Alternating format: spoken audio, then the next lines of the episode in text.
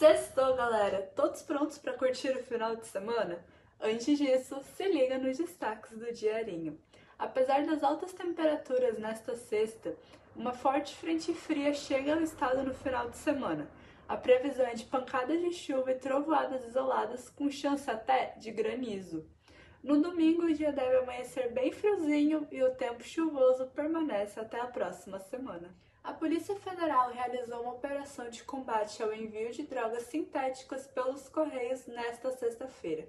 As ordens judiciais foram cumpridas em Joinville, Balneário Pissarras e Araquari.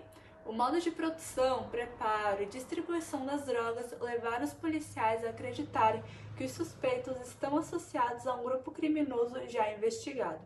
Os remetentes e destinatários estão sendo identificados e podem responder por tráfico.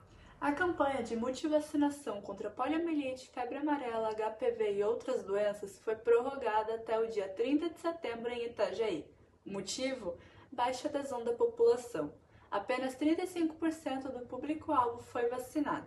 Os imunizantes estão disponíveis nas 30 unidades de saúde do município.